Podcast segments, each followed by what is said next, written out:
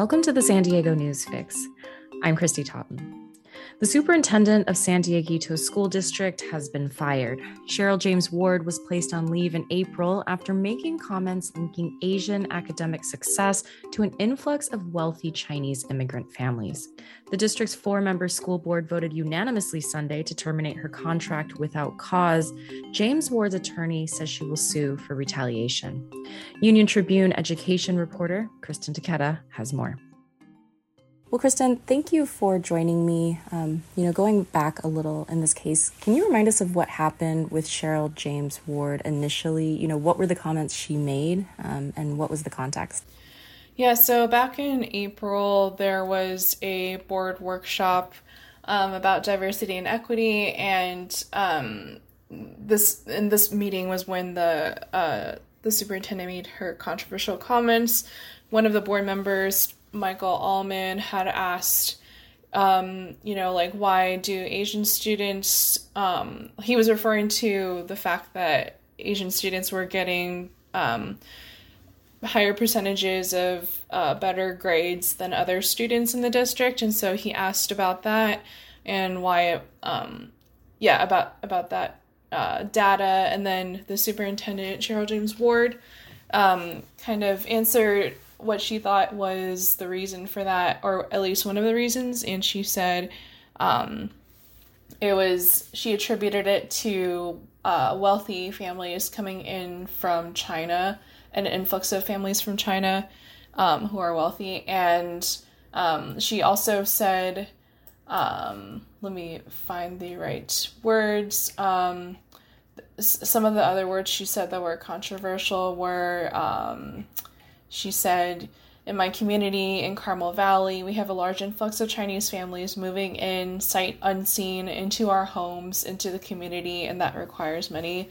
And so, yeah, the comments were controversial for um, a number of reasons. One is um, not all Asian students are Chinese, not all Asian students are wealthy, and um, some uh, Asian parents and community members were also offended by the comments or the way she said it, because um like when she said, you know, moving in sight unseen into our homes, it um some people thought it made it sound like she was painting Chinese immigrants as outsiders and who were um kind of coming coming into or infiltrating the district. And so yeah, that was what happened. That's the gist of what happened. And then ever since then, um there have been many Uh, complaints and public comments and um, a lot of a lot of um, I guess outrage from certain people in the district, and then there's also been like a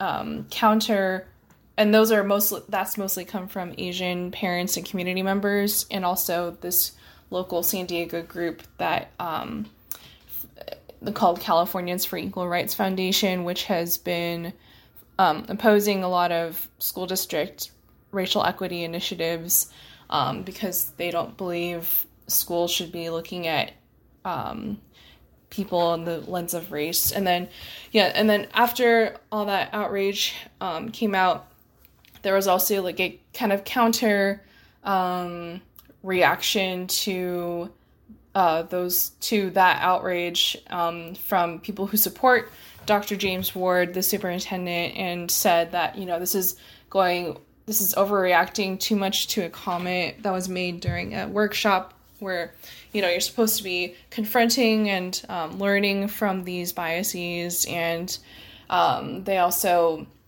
said, you know, that Doctor Ward is really qualified and she apologized for the comments and um, we're trying to move forward. But um, yeah, they just in general thought it was too severe of a, uh, I guess, um, con- condemnation of the superintendent.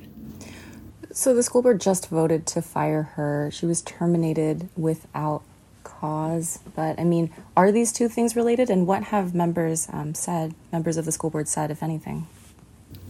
Yeah, so um, the so we know that The she was fired without cause, but it's pretty um, safe to say that it at least started, or like the conversations about her the question of her employment began after this Asian student comment controversy, because that's when, like, they placed her on leave in April, um, shortly after she made those comments. So, um, that is, like, the, at least the impetus for why they they were considering reconsidering her employment with the district.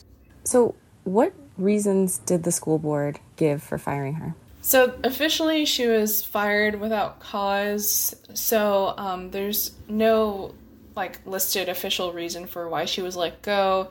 And when the board announced their decision, which was, by the way, done on a Sunday evening and um, during the weekend, so um, it wasn't, uh, I guess, a very or well-attended meeting or, um, and yeah, so they basically, when they announced it, it was a very short announcement. They didn't say why they were letting her go, and um, that was basically it. So, and then when I asked, I called all four board members to ask them about their decisions or their votes to do so, and the vote was unanimous. Um, uh, three of them declined to comment, and one of them gave a statement that was um, relatively short.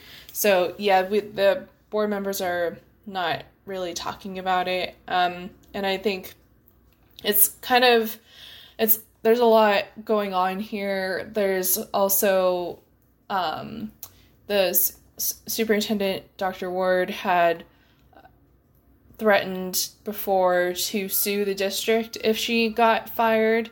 So um, there's that, I guess there's that threat of legal, uh, there's, there's that threat of litigation that kind of prob that likely is, um, contributing to the, uh, board's, um, lack of further, um, explanation of the decision. And then also there's the complaint that the superintendent had filed earlier this year against another board member, Michael Allman, which is still under investigation, and that's the reason she is, is alleging, like, that she was fired as retaliation, um, or that's one of the reasons. And so, yeah, it's kind of complicated, and so we I don't think, yeah, we're gonna hear much soon.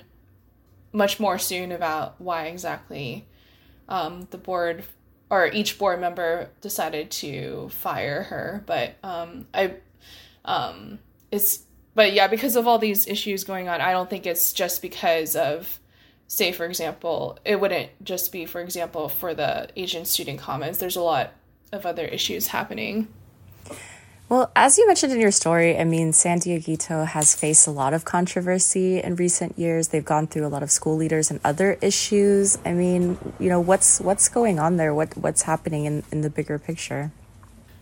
Yeah, so basically over the past two and a half-ish years, um, the district has been, yeah, going through a lot of turmoil. This Um, Doctor Ward was the third superintendent or third district leader that they've had in the past two and a half years. And now that she is gone, um, the interim superintendent, Tina Douglas, represents the fourth district leader that the district has had, um, in the past two and a half years. And there's been, there have been two, like, high profile lawsuits, including one from the teachers union against the district and another about um, redistricting, which has also been a whole nother issue in the district. And um, yeah, there's basically a lot of conflict happening. There's a, a pretty um, stark divide between um, parents and community members in the district. One side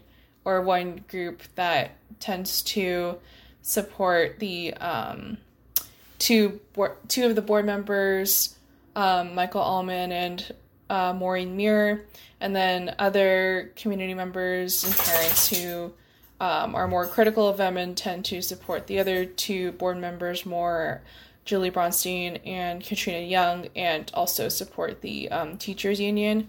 Um, so yeah, the, it's, it's uh, kind of all of those all of the issues happening in the district kind of stem actually back to the school reopening debate, um, back during um, when COVID was more um, more of a concern for schools, uh, deciding when to reopen schools. That kind of drew the lines in the sand between these two uh, groups of people. And so it, and then the district hasn't been able to reconcile that divide since then. And there's still a lot of um, infighting between people about that, or about issues. Um, but like it's along the same lines uh, as the reopening debate. So uh, yeah, that's basically what's been happening recently. So what's going to happen next? I know that the contract expires mid-August. Have they said who will take over for James Ward? And, you know, where does this case go from here?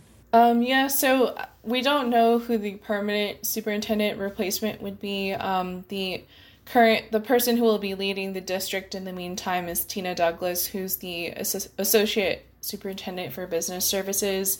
And she's already been the interim since April when they put Doctor Ward on leave.